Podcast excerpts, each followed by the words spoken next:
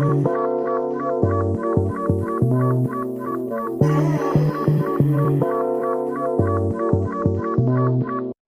ームサービスがお送りするカルチャートークプログラムミームデリバリーでは最近聴いた音楽、見た映画、読んだ小説からピックした作品についてのトークを毎週配信しております。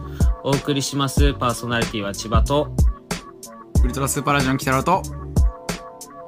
質問でございます。はいよろしくお願いします。お願いします。いいっすね。あの一番やっぱテキストの漢字の読み方がねやっぱこう新鮮でしたけどうんそうだね。はいということであの 今日配信のあの作品をちょっと千葉さん紹介していただければ。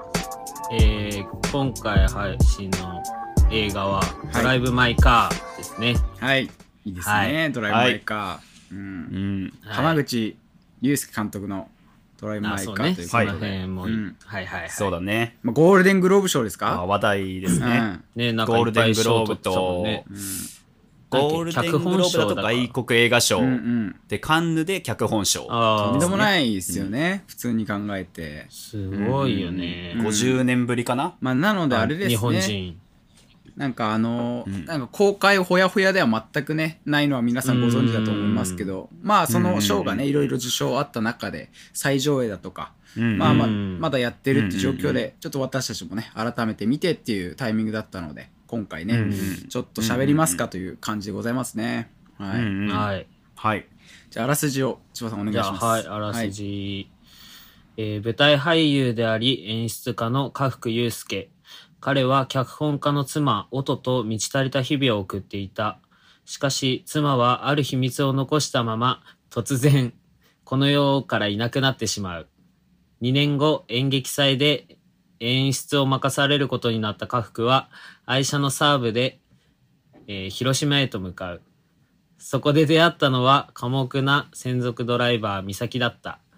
喪失感を、えー抱えたまま生きる家福は美咲と過ごす中、えーそれまで目を向背けていたあることに気づかされていく。という、改めてまあねあらすじ読んでいただきまして。まあなんて言うんでしょうね。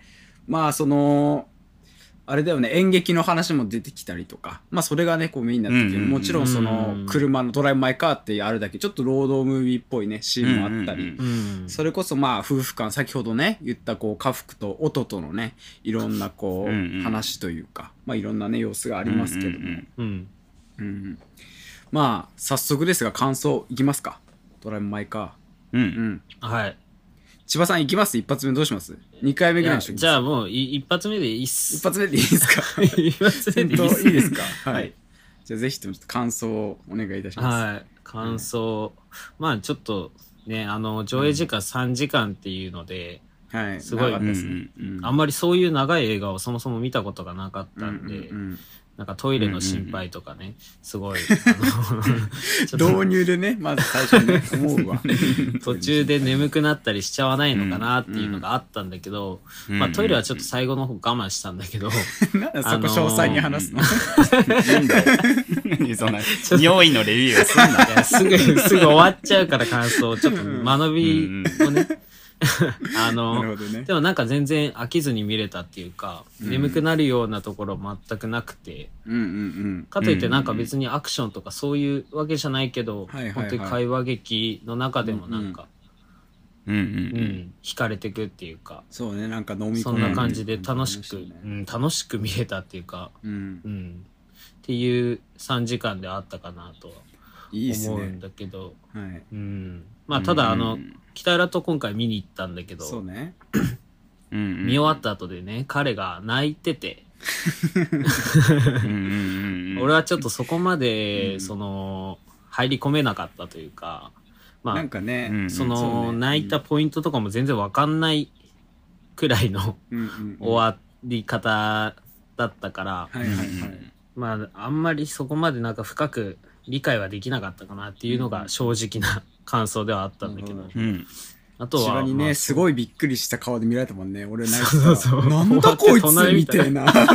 なんだこいつみたいな目で見られまして。いや、まあ、なんつうの、悲しい涙ではないと思うんだけど、うん全然ね、感動のあれだとは思うんだけど、俺も最後の方の、その、一回、その場所とか時が飛んでさ、一番最後のシーンで、ああ、よかったなっていう思いはあったから、はいはいはい。まあそういう終わり方で 終わってたから、なんかすごいなってってびっくりしたのはあったんだけど、ね。まあまあまあまあ、そう、そうだね。でも、うん、なんかあんまりこういう静かな映画とかも見慣れてはなかったけど、すごい面白かったし、うんうんうん。まあなかなかね、うん。多分、一番見ることないだろうしね、こういう結構淡々としてる上で。そうだね、でもなんか後からかん考えるとっていうか、うん。その今回って劇なんだ劇中劇っていうかさうんうん。中でやってうんうんうん。る演劇の方と、あとあの音がねうんうんうん。音さんがそうんのうん。毎回作っていくっていうか考えていく小説の中身と、うん。まあ、それこそ「ドライブ・マイ・カー」の作品自体といろいろリンクしてるところとかもあるんだなっていうのが考えるるのも面白いなとは思ったから、うんまあ後々多分話すとは思うんだけど、うん。なんかただただ見たっていう感じではなかったのもよかったかなっていうのが感想です。あーありがとうございます。はい。いいですね。ありがとうございます。だいぶ間延びできたですね、千葉さんのおかげで。そうですね。いい感じですね。最初だけなんかあの、なんんて言うんだろう、こう、学校とかでさ、なんかこの作品を見てみてどう思いましたかみたいな、あの感想で終わるから。いやでもなっちゃいますけどね。面白かったみたいな終わんなかったからねよかったです。よかったよかじゃあちょっと次私、ちょっと感想を、はい。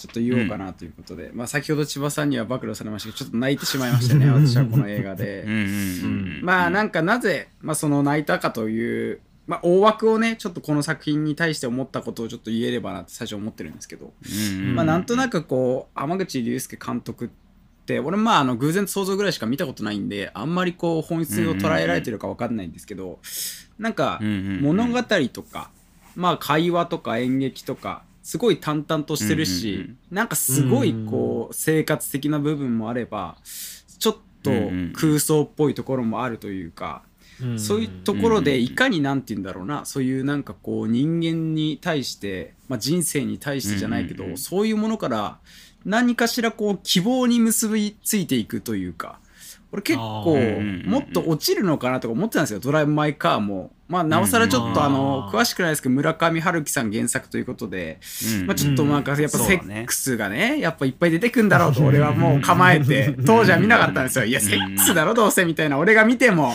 感動なんてできやしねえと俺は正直思ってちょっと透かしてたんで 当時は見なかったんですよ。未体験ゾーンの映画だそうそうそうそうそう。そうそうそう俺に対しては絶対もう分かんねえから、うん。ちょっといいかなと思って当時見てなくて、うん。このタイミングでまあ最上映で見たんですけど、まあ、結果的にまあそこは一旦置いといてなんかそういうこう落ちていくのかなって思ったんだけどいろいろそういう会話とか演劇とかそういったある種なんかこういうまあエンタメっつったらあの場には表現ふさわしい気はしないけどそういうものからなんうんか影響を受けてそっからこう希望になっていくっていう姿が俺すごいなんかこうまあ美しいっていうのもあれですけどなんか感動しまして。それがなんか浜口竜介監督って結構共通してあるのかなって思ったりもしてね、うん。そこがなんかすごいねやっぱ良かったなっていうのはありましたね、まあ、やっぱ千葉がさっき言った通りやっぱリンクするというかメタというか、もうところどころに、うわこれってそういうことなんだろうなって思うところも多すぎて、なんかもうね、うんあと妄想の違いと想像の違いがあるというか、なんかこっち側での解釈によって、なんかいかようにも取れるし、それもなんか委ねてくれてる感じもしてて、うん。なんかそれがだから俺多分想像以上になんかいろいろこう自分で広げたっすね、なんかその感情を、あ、これってそういう、ああ、そういうことかみたいになって、ちょっともう結構最後の方のシーンでは結構ね、涙をしてしまうみたいな。ことがあったので、うんまあね、詳しいどこがこういうことだったんじゃないかっていうのはもちろんね、あの、後ほどちょっと語れればと思いますけどまあ大バカ的にはそんな感じで、かなり私はちょっと良かったですね、ドラムマイカーは。うんはい。うんってな感じでございます。はい。はいですね。はい。で、いつきさんどうぞ。はい、はい。えーまあ浜口監督の、まあ言ったらね今回すごく、まあ、話題にもなってる作品ではありますけれども、まあ、私にとってもすごくね大事というかはいはい。私の、まあ、見てる映画との向き合い方みたいなものの中でも、結構やっぱり注目してるやっぱり監督というか、はいはいはい。常になんかいい作品と出会わせてくれるなという印象はやっぱり浜口監督にはあって、でかつあの今回はまあ劇中劇というか、まあ、演劇に携わる男の物語、うん。というかそれと、まあ、その男を中心にしたまあ物語ではありましたが、うんうんうん。だからそういう意味ではいわゆる劇中劇みたいなものが準備されるっていうのがもう過去の浜口監督の作品でもあって、へー。それがまあ親密さっていう映画なんですけど、えー、まあそれもね演劇のまあその演劇団のね方々の話を一通りやった後にその劇団の人が作ってたもうその演劇そのものをそのまま流すっていうね、うんうんうんうん。その二部構成にしてっていうのがその親密さでそうそう。それがまあいわゆる私のなんて言うんだろうなオールタイムベストにも入ってる映画の一つなんですけど、うんまあそういう意味でもなんかやっぱこの劇中劇みたいなものを周到に準備するというかなんかこの映画を映画的なメソッドっていうよりかは演劇的な見せ方をするのがすごく得意な監督だなっていう印象は常にやっぱりあってでかつそこれがね極端に言えばそこがすごく会話劇っていうものにクローズアップしてみれうん。ばすごく分かりやすいと思うし。あとやっぱりねなんかその去年かな？去年の末か今年の頭に出したまあ2021年の映画ベストのね偶然と想像のところでもうん話しましたが、やっぱりあのーまあ知りやすさというか日常に潜んでる知りやすさ、うんもうヒリヒリとした緊張感みたいなものをすごく意図的に映す監督だなっていうふうにも思っていて、で今作においても例えばその男女の関係におけるその踏み込んではいけない一線、それは多分会話の中には必ずある、ね、我々もそうだし、まあ、この世に生きとして生きるもの全てがね、うんうんうん。関係してるぐらいのその絶対にこれ言ったらこの関係が終わってしまうかもしれないであったりとか、うんうん。まあ、それは多分偶然と想像においてもそうだと思うのよ、うんコメディあれはコメディにしているけどもただあここまで言っていいんだっていうそのやつを平然と言わせる、っていうところで言えば、その演劇のそう演劇の作成途中というか今回の劇中で作っていた演劇、うん。あれはチェーホフだったかな？原作が、うん。原作がチェーホフのなんだっけ？アーニャおじさんだっけアーニャおじさん。そうのまあそのけんえーっと演劇を作ってる最中にその要は感情を殺すというかその人間的ではないあの読み方をうん。してくださいっていう、その演出意図というか練習としてやったけども逆に言ったらその会話劇の中でその人間っぽくないぐらいのそのなんて言うんだろうな。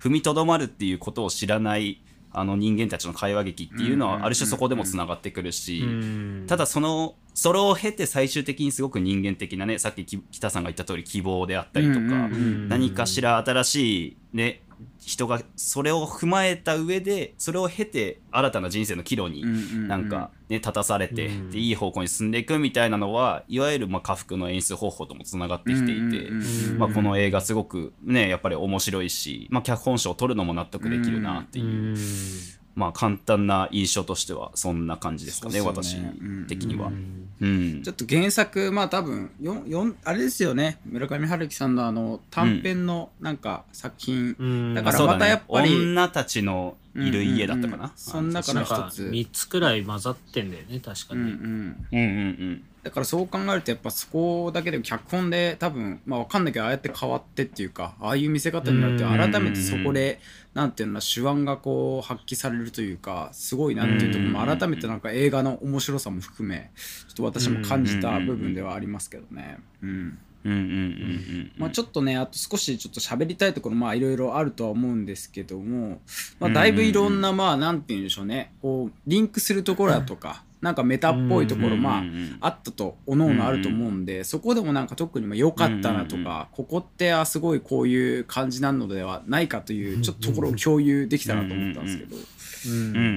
まあ、例えばですけどね、まあ、千葉さんはなんか一度終わった後に喋ってた時、まあなんか まああれはねあれですか例えばこうそのベッドシーンでのあの、山賀とかね出てくるあの小説音が作ってるシーンで。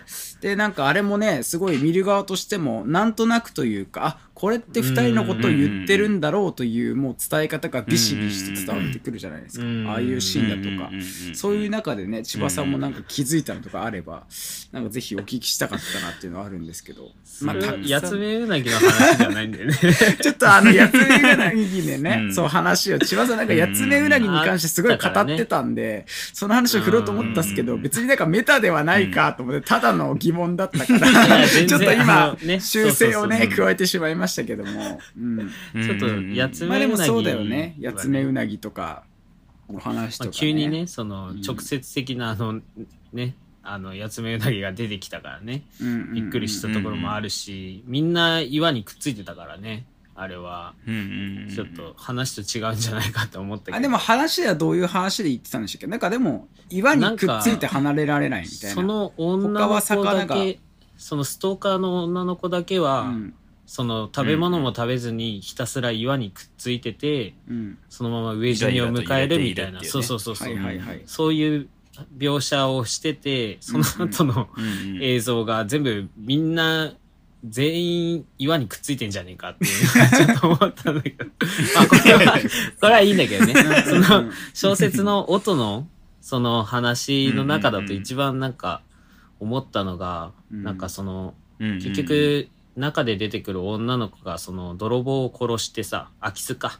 空き巣を殺して、でその後なんかカメラに防犯カメラに向かって私が殺した私が殺したってずっと言ってうん。なんかその、うん。人を殺してもなんか世界は変わらないみたいな話になってったと思うんだけど、なんか今回って人殺した人たちが3人出てきたじゃん、まああの殺し方はそれぞれだったけどさ、そこにもなんかつながってくるのかなっていうのもあるし、うん。あとその最後の方で家福が涙をさ流したところでもさなんかそのうん結局まあ家福もだしえっ、と美咲もだけど、うんその間接的にとはいえその人を殺してしまったっていうことに対してずっと悩み続けてきた2人がさなんかまあ、うん。その音の小説と同じようになんかあまあ音の小説の方では女の子は別になんかうん立ち直ったってわけではないけど、同じような考えに至ったのかなっていうのはちょっと思ったところではあるね、うん小説とうんそのリンクするっていうところでは。うんうんうんそうねやっぱそこというか まあなんか今千葉のお話もありましたけどちょっと殺すというか ちょっとそこに関していろいろ多分各々意見あるのかなって思ったりしてるんですけど、うん。ちょっとまあ私的にそのそこに関してちょっとお話ちょっとしたいなと思うのが、まああのうんうん美咲と家福とあともう一人あのあの方が演じてるあの男の方名前何でしたっけ？あのもう岡田将生さん。岡田将生。あ岡田将生さんがねそううん。演じてる、何さんだっけかな？あの時の役柄忘れてしまいましたけどね、名前なんだっけ？うん。まあ。なんか名字みたいな名前だよね確か なんだっけなちょっと忘れちゃいましたけどね、まあまあまあうん。岡田さんがね。そう、うん。その3人が、うん。まあ岡田さんは例えばうんうん。ある種他者にこうなんて言うんだろう依存をしてやつめうなぎにしてたしうん、まあ、依存もしくはまあうん。それはなんて言うんだろうな殺す相手だったかもしれないし、まあ、例えばそれは美咲さんで言えばお母さんうんです、で、うん。まあ、家福であれば妻というか、うん。そういうなんか3点の描き方が、なんかそういう殺すという一つのなんていうねトリガーみたいなことを映画的にすごい使ってたなと。うん。正直すごい客観的にいや別に殺してないっしょとも俺思ったわけですよ。なんか別にしょうがないっしょみたいな。でもやっぱそこの部分でこうリンクしていくっていうあの映画の見せ方としてはあすごいなって思ったし。うんうんなんかね。うんうんであとまあその打ち明けるシーンがあったじゃないですか。あー私がもしうん。家福が自分がおじさんだったら抱きしめてあげたかったよみたいな。なんかあの君は悪いわけじゃないけど確実にあなたを殺したんだよねみたいな。そうだね。話で、うん。多分その後だったと思うんですけど、やっぱあの PV でも出てきたあのタバコをね2人こうオープンカーのところにこうかざしてっていう。そうあのシーン正直当時見て見終わった後 なんだかこうなあれが何だったのかってすごい思いつかなかったんですけど、う。うんん。まあでもちょっと最近こういうことなのかなっていう妄想ではありますけどね思ったのがあって、うんなんかそこをちょっとみんなの意見聞きたかったなっていうのはあるんですけど、まあちょっと私的には、まあある意味あれって自分の、まあこうさらけ出してというかお互い過去というか過ちを認めてそっから改心していくっていう昔の自分をある意味殺したと思っててそういう自分をね。でその上でなんか線香みたいだなみたいなあのタバコがなんかその上にみたいなうん。そういう意味合いなのかなって勝手に思ったりしてていやきっとうん。まあ映画見る上でなんですけどどのシーンも意味があって作られてるだろうと思って俺意味があの見てるんであれは一体何だったのかってずっと思ってた時にそれぐらいしか俺はお浮かばなかったんだけどみんなはなんかうん。そうあそこのシーンとかオープン感のあのタバコのシーンとかうん。どういう風に見てたんだろうっていうのちょっと気になりますね。なんか。ああります？なんかそこの皆さうーんんなんだろうな、うん。まあでもなんか個人的には、うん。まあその小,、まあ、小説というかあれは脚本だけども、はいはい。まあ、音音が作っていた脚本うん。の途中、うん。そこから文字起こしするまでのあの口頭で喋るっていう物語うんうん。うんとの中においてもそうだしまああのそれこそ3人が殺し何かを殺した、うん。それはなんか人かもしれないし、うん。なんか思い出かもしれないし、うん。みたいなうのんな、まあ、描写があったけれども、まあ、個人的には何て言うんだろうな、うん、何と伝えるのが一番いいのか。えーその言うたらうんうん。個人的によ、私の解釈としては、はいはあのそもそも殺したというものをうん。克服する物語であったりとか、うん。あとは何つうんだろうな、あのそこから誰かに依存していた自分をからを乗り越えてうん。一人で生きていく物語ではないと思ってて、今回の物語に関しては。うんそう。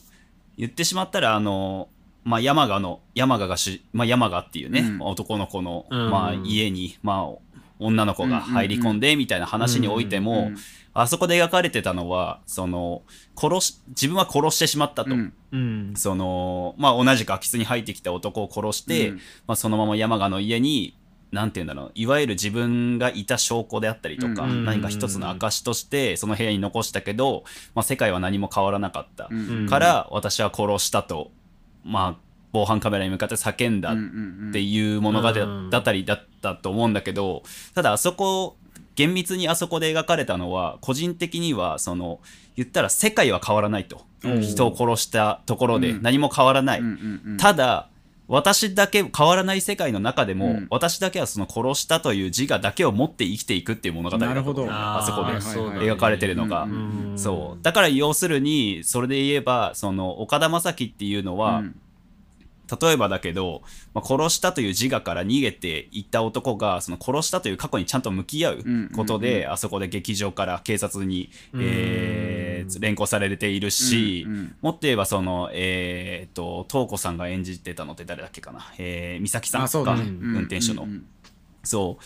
美咲さんっていうのもそのよ言ったらそれまでずっと一人で抱えてきたと、うん。そのうん。殺したという記憶を、うんうんうん。自分の中で殺した。まあ他に他人に殺してないよと言われようがそうね。もうあれ自分の中ではね。その当事者の中ではずっと殺したという、うん。そのある種呪いかもしれないし、うんうんうん。っていうものがずっとあって、うん。逆に言ったらそのなんて言うんだろうな。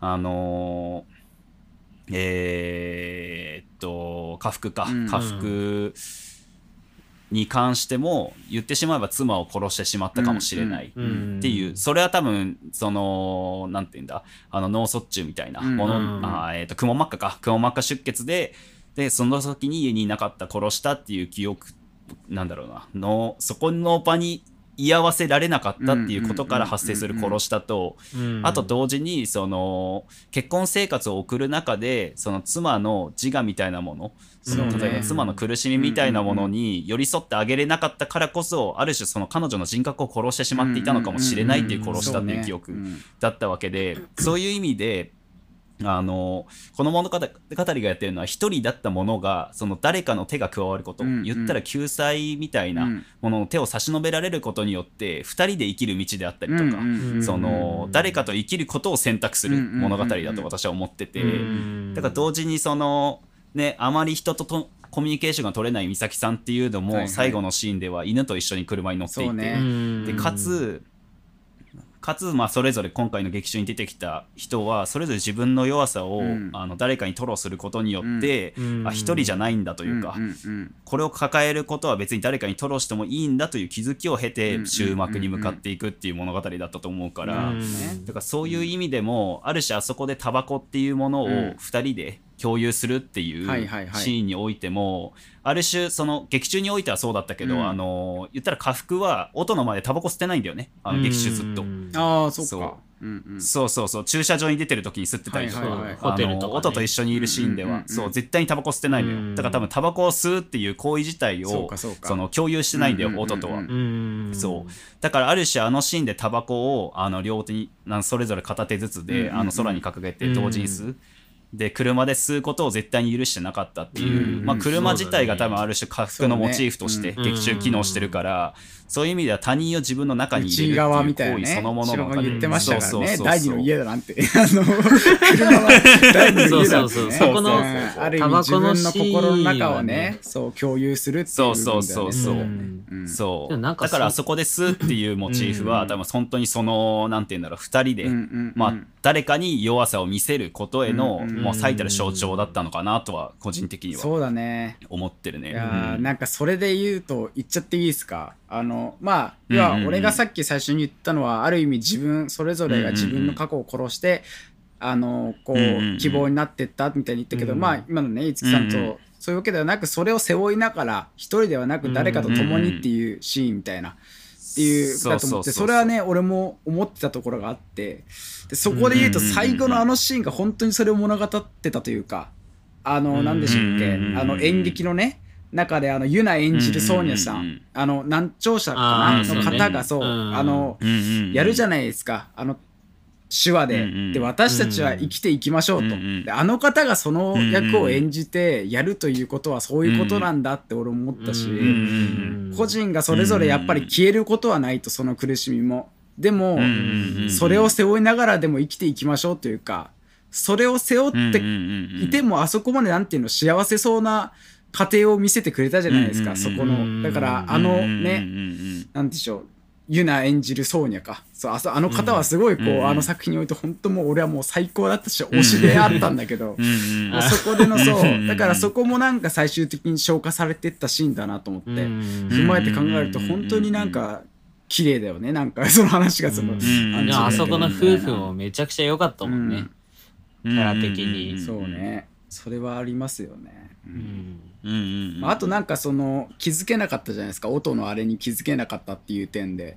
逆にうんうんうんなんかほら、うん。岡田将生さんがその私が音から聞いてたその小説の話を、えっと家福に言うシーンとか、で車でね。本当はそっから連れ出してほしかったんだみたいな、こだったんじゃないですか？みたいに言った時もまあなんか音とのベッドシーンでの八つ目うなぎの話でも、まあなんかどうやらね、うん。そこで本当は魚に移っていきたいのにその岩場からさ抜けられないやつ目うなぎ、うん。本当は抜け出したいけどうん。もうどうしようもない自分をどうしても連れ出してほしかったっていうのはその監視カメラとかさ、うんあの家福がうんさ、あったこともリンクするしさ。多分気づいてたじゃん、うんあれもさ結果的に、うんでもやっぱあそこで、まあそう出てってしまったことが悲しいというかねそういうところのリンクもあれこれあると考えると最後のところの結びついてうんいやーこれはすげえなと改めて思ったりもしましたけどね、そうですね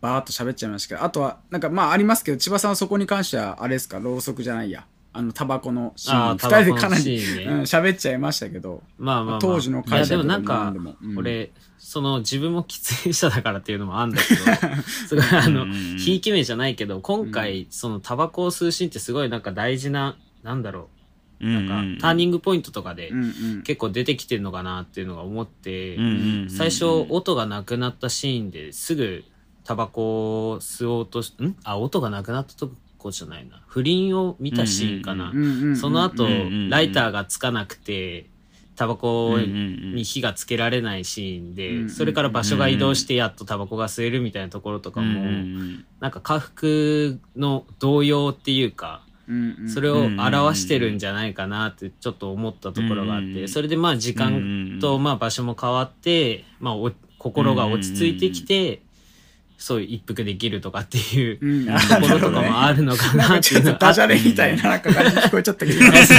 まあでもねそういう意味合いもね、うんそうなんかうん心象っていうかそれを表してるところがあるのかなと思ったからうんなんかうんまあ俺は車でタバコ吸うのは全然 OK な人ではあるんだけど はいはいはい。まあ、うちを出してる方だからね、千葉はもうみんなに。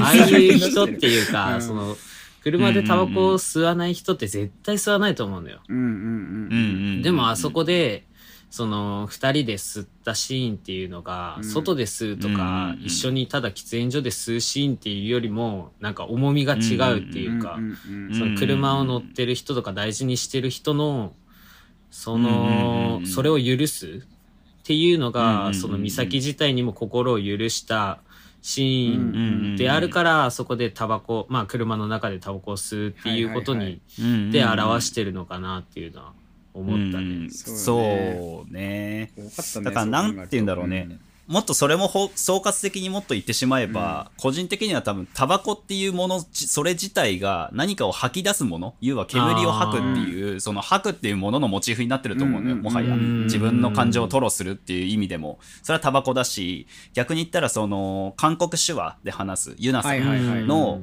あの手話の中においてもパッて言ってあ吐き出すモチーフっていうのがすごく出せられてるわけよ、そう。だからある種そのブレスいや人間のなんかあのーあの動き的なものの中のブレスっていうものをある種なんかこの今回の浜口監督って多分何かを吐き出すとか自分を吐露するみたいなもの。うん。あとそのそれか何か言えないものの何か言えない感情だったりとか、例えばそれはその音の不倫を目の当たりにして何も言えずに出てしまった自分を、うんそのだを大体的に何かで発散するためのものとしてタバコっていうのが今はい回多分機能していて、うんでかつ火がつけれずにそのまま言えないっていうのもある種最もそのその不倫現場を目撃したけどその場を後後にしてしまった、ねそうそうそうそう。自分っていうものをまあ持ちなんて言うんだろうな。最もなんか表してるシーンだったのかなというのは。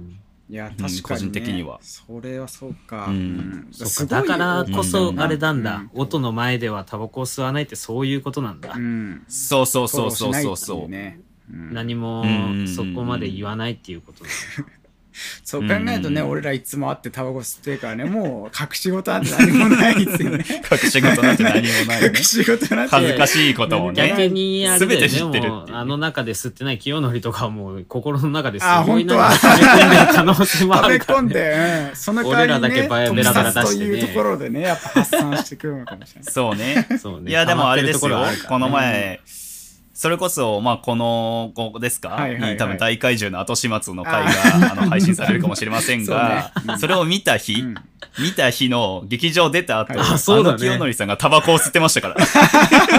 そう、吹かすだけだったけど、ちゃん吐きとあの、出したいものが加えるだけじゃなくてね、火つけて吸ったからね。なるほどね。やっぱりこう言いたいことがやっとみんなの場で言えるっていうその映画とかある中でのやっぱりトロとして機能してるっていうね。キャパオーバーだったね、我慢でき。なくっていうね、なってしまった。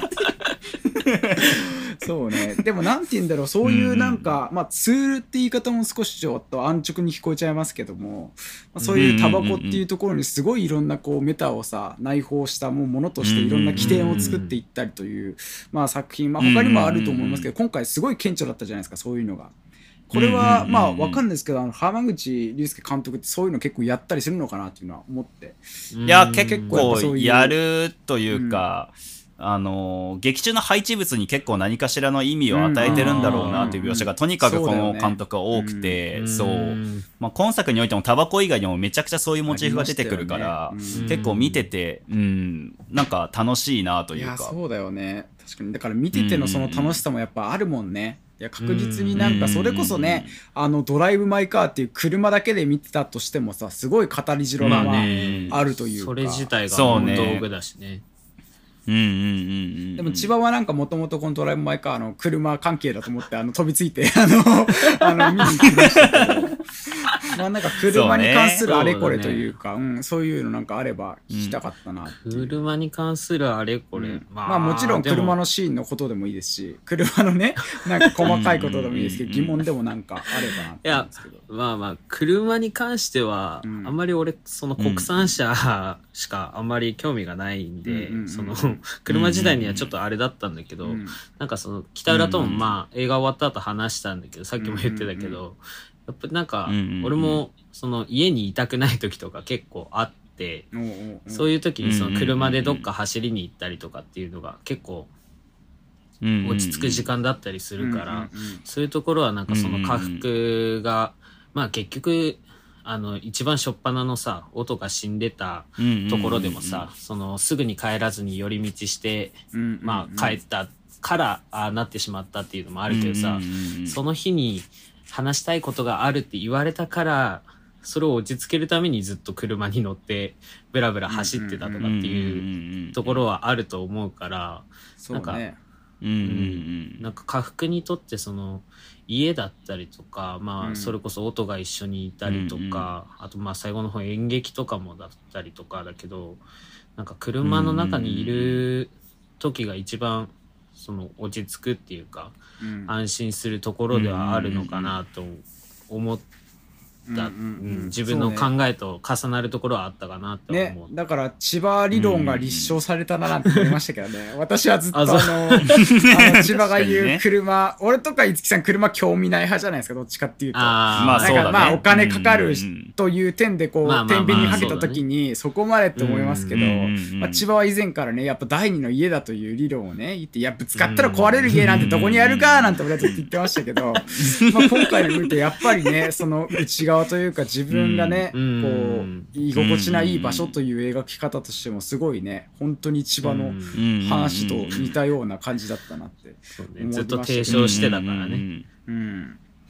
そういう描き方の車っていうのも面白いなみたいな。他のねうん。ロードムービーとかがどういう感じか今ちょっとパッとは浮かばないですけどなんかそういう「ドライブ・マイ・カー」っていうなんか題名でもあるというかちょっとそことも通じるというか面白いな。ってでも結構あれだよね、うんもう映りすぎてて装置とかっていうよりかはもうなんかうん。居室みたいな感じでの映し方だったよね。結構、たうんうんうん。うんななんかでも映し方も面白かったね。なんかあの、どっかからな、最初、それこそ、名古屋かな？違う、福岡か、あそこは。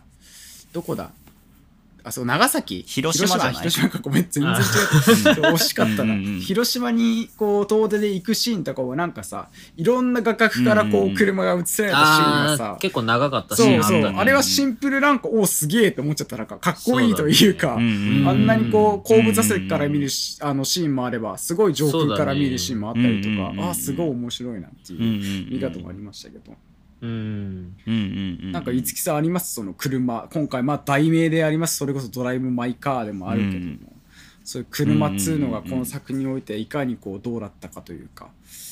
まあ先ほどもね、だからありましたけど。なんて言うんだろうね、個人的にはやっぱり今回の映画の、うん。まあ、作る、まあ、演出の方法というか、お主に使われてる演出の最も有効に機能していたものとして、うん。多分生と動の切り分けっていうのが多分すごく働いてたと思うのよ、ほうほうほう今作においては。うん要は動かないものと止まっているものっていうもので、そのなんて言うんだろうな、うん、状況を説明するというか、うんうんうん。なんか補足的にそれが機能してるっていう点が結構あったけど、車で言ったらそれはその最も大きなその装置として働いていて、言ってしまえば車っていうのは移動する手段であり、かつ動き続けるものの代名詞的なものだよね、うん多分人類社会というか、あの文明社会においては、うん多分それによって文明も発展してるし、まあだいぶね交通の便でもすごく便利になったわけで、うん。やっぱそういう意味ではあの今作における車っていうのは同時に下腹の象徴でもあり動き続けるものの象徴でもあるわけよ、はいはいはい今回において。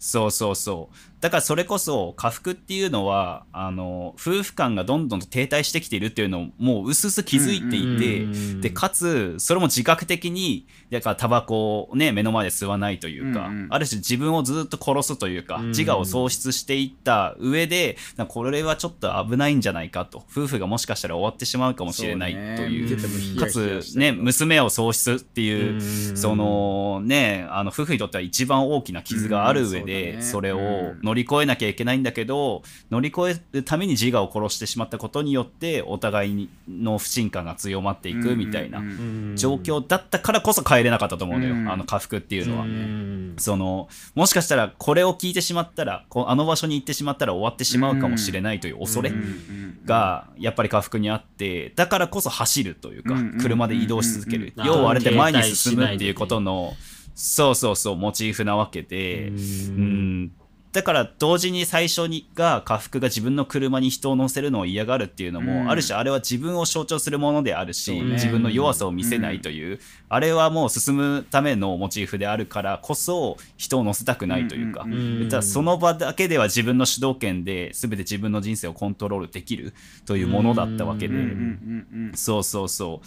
だからそういう意味では家福がそのものが車だし、うん。それ言ったらもうねあの序盤にあの緑内障が発覚してね、うんあのそうだね。家福の、うん。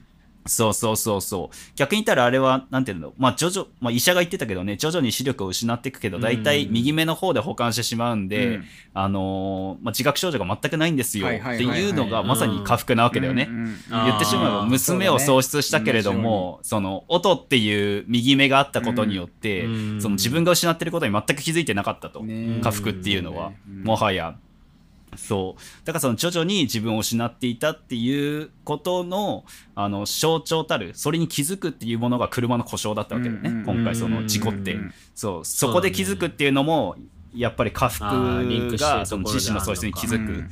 そう、うん。ところでもあるし逆に言ったらそれは家福だけじゃなくてその動くっていう点においては音においてもちゃんと配置されてて、うんうんうん。あの多分音にとっての今回ね結構動くものの象徴として回転みたいなものの動きが結構使われててうん。逆に言ったらそう言ったらあのタイヤの回転だしね。あの車に関しては。でそれと同じ動きをしてるのが音にとってのレコードなんだよ。ああったね。レコード止めたりとかそうそうそうそう、んそうそうそうそうそう。あでそっか。家福はレコード止めるんだよ、音といる時うん。にその耐えきれず、うんそうそうそう。ただ音がそれこそ他の男と寝ているってそうう,、ねうんあの不倫が発覚したっていうシーンにおいてはバンバン回してるっていう、そうそうそうそうそう。だからなんて言うんだろうなそうそうそう。あ音消しだと思ってたただの。うるせえな、それ。いやいや、でもなんかね、やっぱ見せ方としてもあからさまにやっぱそういうメタ含んでたよね、やっぱ確かに真上から撮ったりとかしてたねそうねレコード。うんそう。同時になんであの時家福が消したかっていうと、うん。あの同じ音を繰り返してるんだよ。あの時って。あー。あの溝がずれてしまって、で逆に言ったらレコードっていうのは溝で音を鳴らすものであって、それは夫婦間の溝でもあるし、あー。逆に言ったら同じ音を繰り返すっていうのは予定調和のその娘を喪失してから、うんうん。音っていう右目にずっと自分を預けてうんうん。進んできたけど、同じような日々を繰り返すしかなくかつ音の痛みに気づけない日々っていうものの象徴でもあるわけだよ。うんうんうんうん。あのそこの音を止めるっていうのは。うんそう。だからあの音のシーンに耐えきれないっていうあの家福のあのうん精神状態のあの描写でもあるしそのね後半ではそのね家福のことを愛していてでも他の男を求めてしまう奥さんっていうのをそのねなんて言うんだろう違和感のない存在として見てあげられませんか？みたいなのを美咲が言うシーンがあるけど、ねやっぱりそのだから音にとっての動き続ける言ったら誰誰かと寝ることによって、うんあの妻の音っていうのはね。ある種新しい自分、うん。あのうん。言ったら家福とは導き出せなかったあの物語の続きをもしかしたら紡いでいくことができるんじゃないかっていう淡い希望でもあったわけだよねね。あの時っていうのは。う。ん。だからこそあの家福に話さなかった物語の続きをえっ、とあの高槻か。高槻にあそうね。そう話してるっていうのは、そうそうそう。だからそういう意味でも結構象徴的なわけで、はいはいはい。うんそう。そうね。だからそういう意味味では本当にね切り分けの生と同っていうのが本当にうまいし、うん。あとあとなんだろうね。すげえ秀逸だなっていう、まあ、セリフ回しとしてすげえ秀逸だなって、ちょっと原作読んでないから、原作にもしかしたらある言葉なのかもしれないけど、はいはいまあ沈沈黙が聞こえるっていう言い回ししてたけどあまさにそれは素晴らしくて沈黙が聞こえるっていうのは。なんかあったっけ？あのーそれこそあのー山鹿についての物語を話してる途中で沈黙が聞こえるっていうそうそうそう。あれが多分音にとってのあの家福との生活なのよ。沈黙が聞こえる。あ何も聞こえないわけじゃないんだけど、その平穏という沈黙がずっと聞こえてる状態、そう。だからこそレコードを彼女は聞くわけで、回ってないその家福といない時は。ね。そうそうそうそうそう。うん。そうそうそうであそれこそその音のそういった状況に気づくシーンとして気づくというか、その後に言ったらあの美咲とね、うん。あのその高槻の逮捕後に北海道を目指すロそうね。ードムービーに変わっていくわけだけど、そこでちゃんと沈黙が聞こえるっていう体験を我々もするんだよね。ああ 最終的に。すごいよね。あそこのシーン俺も感動したな。そうすごかそうそう。そうったな。そうそうそう緊張したもん、すごい。いや私もね腹なってビビったけどあの時。やっちまったって思ったけど。とんでもないところで入るよね。あそこのタイミングで入るっていうね。そうそうそうそうそうあ、でもあそこの意味そういうことなんだ。そう。だからそれこそ初めてあの美咲っていういが抱える痛み、うん。あのにあの言ったらそのえー、下腹が寄り添った瞬間なんだよ、うん。初めて人の痛みあー下腹が、うん。うん。あそう。で同時に美咲はその下腹っていう痛みに寄り添ったことによって、初めてその音が抱えていたその沈黙が聞こえるっていう、うん。その今まではこういうことだったのかが唐突に入るわけだよね、うん。あそこのシーンに。うんそう。だからそれをまさに映像の中にそれを入れることによって我々にもその疑似体験みたいなものをさせてくれるっていうのは、いやこれは素晴らしい、そうね。瞬間だしそういうことだったんだ。しかも結構突発的にっていうのも、あこれはうまい演出だわっていうふうにちょっと思ったね。うん。いやすごかったっすね、うん。あそこは確かにねいや本当だからねなんかいっぱいあるっすよね。本当にそういうところが多すぎて。めちゃくちゃあるね。本当今日だから語るのがさ、うんうんもうとりあえず本当によかったら難しいいろいろありすぎてみたいな 本当に感じはありましたけど。うんうんうんまあそうねちょっとまだ少し喋りたいところがありましてちょっと私、うんまあ、ちょっと疑問とかもねぜひともちょっとみんなで共有したいなっていう。まあそれこそね、うんうんうんなかなかまあ私もレコードのとことかなかなかそこまでね思わなかったですけど、うんうんうん。まあ、そういうねところがあるかもしれないんですけども他にも。でそれで言うと、やっぱ最後のシーンですかね。私があの号泣してしまったシーン なんですけども。まあ私はまあそのいろいろ最初に言った通りみんなで一緒に生きてうん一緒にっていうかねそれでも生きていきましょうというか私たちは。でその中で最後のシーンあのまあ東子さん演じるなんだっけ美咲さんがあのうん同じ車に乗ってあのうんユナうん夫妻のねあの犬にそっくりなの乗ってすごいこう地平線がまっすぐ見える道路をまっすぐとこう行くわけじゃないですか。うん。で、うんあそこが俺はもうすごいグッときたんですけどあの時俺、これあの美咲さんって傷があったじゃないですか頬とかに。うん。であれがなんかその母親の時の傷だなみたいななんか言ってたと思うんですけど、うん。そうだね。殺したという自覚でもあるしね。だから消せなかったって、うん。でもなんか聞いてたと思うんですよ、うん。あそこの横で。俺聞いてたと思っててあー。なかったな他の人も言ってた、うん。薄くなってた。あそこの画角であれ撮るって時にそこ見たらなくなってて俺の中で、うん。あじゃあそこをある意味こう克服した克服っていうこともあれだけど自分の中でこう変えたんだっていうその中であのまっすぐ見える道っつうのが家福とそれこそ一緒に初めて外でタバコを吸うなんだっけうんうんうん。なあなたの好きなところにドライブ連れてってくれと。家福が言った時にゴミ集却所みたいなとこあったじゃないですか。あで、うんうんうん。あそこはあの原発のところにまっすぐこう通ってるんだみたいなこの道は風がみたそうねいな平和への道だ、ね、そう平和への道だってねそこと同じようなさうんまっすぐの地平線だったわけじゃないですか。うんそれこそなんかそういう原発とかうんどうしようも確かになかったけど苦しみを確実に抱えてしまってる。そこをうん。あの傷を消すことであそこのまっすぐの道ある意味平和というところに向かっていくんだっていうあの最後の終わり方がうわこれやばいってなって俺はもう号泣してしまったってうんいうまあ感じなんだけどまあで言うと、まあ逆にでも俺車とか、あの犬とか、ここだみたいな、そこ詳しくはなかったんですけど、あ詳しくこう思いつくところはなかったから、なんか逆にみんな最後のシーンとか結構あの、後の世界というか、後の話のシーンをね、うん、どう撮ったのかなみたいな、それこそ韓国に行ってたっていうね、いうのもどういうね、うん。部分だったのかっていうところを、そう、聞きたかったなっていうのはありますけども、うん。どうでしょうか、そこはちょっと。ありますか？なんか。まあ、まあ、韓国に行ってたっていうのに関しては、まあ、個人、まあね、あくまで個人的な推測にしか過ぎないけども、言ったら、あの、今回の劇中で明かされたもう美咲っていう女性のあ今までの人生うん。というか、うん。明かされた限りの情報で分析する限りおそらくそれこそあのなんていうの地滑りによって、うん。あの実家あの母がうん。その場にいた実家が流されて母を殺してしまったっていう、そのその後すぐに街を出てっていう感じだったう、うん。で街を出て転々としてて、うん。でガソリンが切れてこか車か。車が故障したの車が広島だったと、うん。そう。だから広島にいるんだっていう話だったから、逆に言ったらそれまでずっと一人で過ごしてきたわけよ、はいはいはい。彼女に関しては。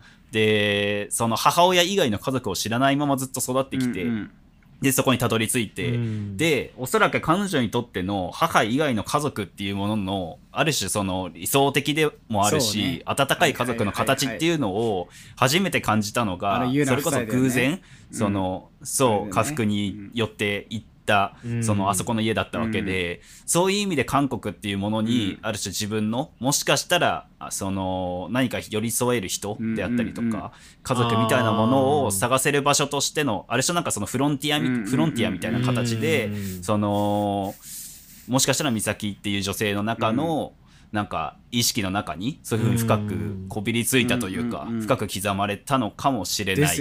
なあっていうのはん。ですよねっていうのは、だから俺もすごいそう思いましたね。やっぱあの夫妻がだからいかに、うん。あの彼らに与えたかって考えると、ん。もうあの夫妻が本当に俺も推しでしかなかった。推しっていう表現があれなんだけど、うん。本当に最高だったね。そうね。ユナさんとかもめちゃめちゃ良かったし、うん。あの途中のなん。て言うん。でしょう、あの公演で初めてそれこそ美咲さんが演劇を見るシーンがあったじゃないですか。ジャニスとユナのワン芝居みたいな。あそこ本当に何かが起こったっていうぐらい俺も引き込まれちゃってて、え、すげえこんな体験できるんだと思って、俺びっくりしちゃいましたね。シンプルだけど、あそこのシーンってなんか本当に飲み込まれたというか、あそこのシーンは。だからそこすごいよね、やっぱ演劇の何かは分からないけど何かが起こった瞬間っていうのはさそうそうそうそう。多分演劇なり音楽なりうん。何にせよあるわけじゃん、あ創作するっていう過程では、だからそれを本当に可視化させるっていうすのはマジごすぎるよで素晴らしいな。俺と思う。びっくりした。うん。うわ、こんなに意図的にできんのこんなことみたいな。うん。それを何かが起こったってさ、分かんなかった人らさ、うんいたらポカンとするわけじゃん。でもそこを伝わるか分かん、まあ、自信を持ってね、あのセリフとか入れたのか分からないけど確実に俺は感じたうんし、多分他の人も感じ取れちゃったというか、感じ取ったとそう思うから。だよね、うんあのセリフなくてももはや感じるもんね、そうあ今何かが起きたっていう。そうそううんそうでもわざわざそこにあのセリフを入れ込むっていうとある種強気なじゃないけどさところが俺すごすぎると思ってあそこもびっくりしましたけどね、いやそうね。だからすごいっすよね本当にね。うんうんうんうん。いや当時見とけばねよかったなと思いましたね。村上なんだろ そうね。毛嫌いしすぎてた。うよかったでもねうん。上映行けて本当によかったですけど。だから欲を言えばね、ラストシーンで大雪降っててほしかったのよね私あが雪？日本西の韓国のところ。そう。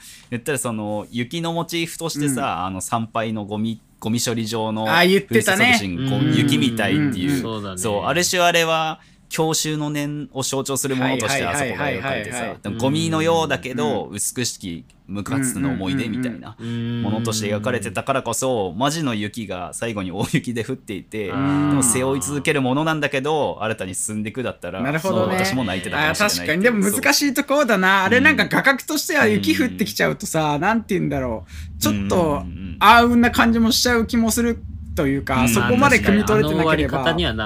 そう、でもそれも確かにあったらもうすごい良かったし、面白いなと思うけど、最後だから本当に俺はすごかったなと思いますね。最後の方のシーンというか。まあその演劇の最後の方のシーンもだったけど、うん。あれもね、ちょっとだいぶありますけど、まあ私はそれぐらいですとかね、うん。なんか気になったところでうん言えば、うんうんうんうん。ありますか？私もそんぐらいかな、あでも映画関係ないんですけど、はいはいはい。あのー私はじ映画館うん。でそれこそあの、まあね公開当時見てでうんもう一回見直しに、はいはいこのポッドキャストに合わせて見に行った時に、うん。あのーまあねその 俺知らない隣にねうんあの うん。見てた隣の席にいたの本当に夏木マリみたいなおば様が。うん。あの映画好見てらっしゃって劇場でね、うん。そうそうそう。ですらーっとして、うん。そううん育ちの良さそうなおば様だなーなんて思って見ててね。であのー初めてよ、はいはいはい。あの今までもうとんでもない数の映画見てきましたけど、もう初めて、あの劇場であの席を劇場ね、うん。もう上映終わりましたで、あ立ち立ってうん。帰るかなって時おう。に、そのそのおば様がはい。こちらのね私がいる方を向いて、うんあのお世話様でしたっていう。こんなこんな上品なおば様がこの世にいたのかね、すごいな。そんなことはあるんですね。ね。いやー。でそのままねなんかいい気持ちで。よかった。ありましたけど。いや、それで言うとね、ちょっと私たちもどこまで喋れるかわかんないんですけど、なんかちょっと偶然というか、縁がある。それ、いや、なんかね、そのなんかこう、縁があるなって、ね。葉と見終わってよかったなっつって、ちょっとまあ、うん。うんうん駐車券をね、取りに、あの、もう一回こう、ちょっとカウンターに行こうとしたら、最初は渡すの忘れちゃってね。うん。なんか隣になんかこう、まあカウンターに、なんかこう、うんうんうんうん。話をしてるこう男性のお客さんがいて、席を選んでてね。ななんか、うんうんうんなんだと思って見たらまさかのね私と千葉だけがこうよく二人だと偶然遭遇するという方でございまして、小学校にまあ、知り合いっつったらあれですけど、うんいやすっごい偶然だなと、うん、最終的にこんな偶然があるのかと、うんうん。しかもそのちょっとね面白い、まあうん。そうか。そうそういうのもね、うんあったりとかね。なんかおのおのあったみたいですね。なんかドライマイカーを終えて。いろんななんか。あるね。ね起こ引き寄せるね。すんだろうね。浜口監督っつうのは。そこであ偶然と想像だな って俺思ってる。ドライブ・マイ・カーなのに。いやいやまあね。だからだいぶちょっとね良かったですしこれからが本当に楽しみですよね。浜口監督に関しては、いやそうだね。んうんうんうん本当にまあねぜひとも他の人も多分いろいろいろんな解釈もあると思いますけどもちょっと私たちはまあ、個人としての一応ね解釈でありますけどこういう感じで楽しみましたまあというね。まあ中になっておりましたので、はいこれで以上にしようかなと思っております、まあレンタルももうちょっとだよね。そう確かね。レンタルもあーそうね。もうちょっとで配信されるからね、うんまあ3時間ね、うんうんうんなかなかあれかと思いますけど本当に最初俺もきついかなと思ったけどね本当にねあっという間に感じたね、うんうんうんうん。みんな言ってたけど、うんまあすごいよね、あれもまた。でも映画館ってもう終わりなんだっけ？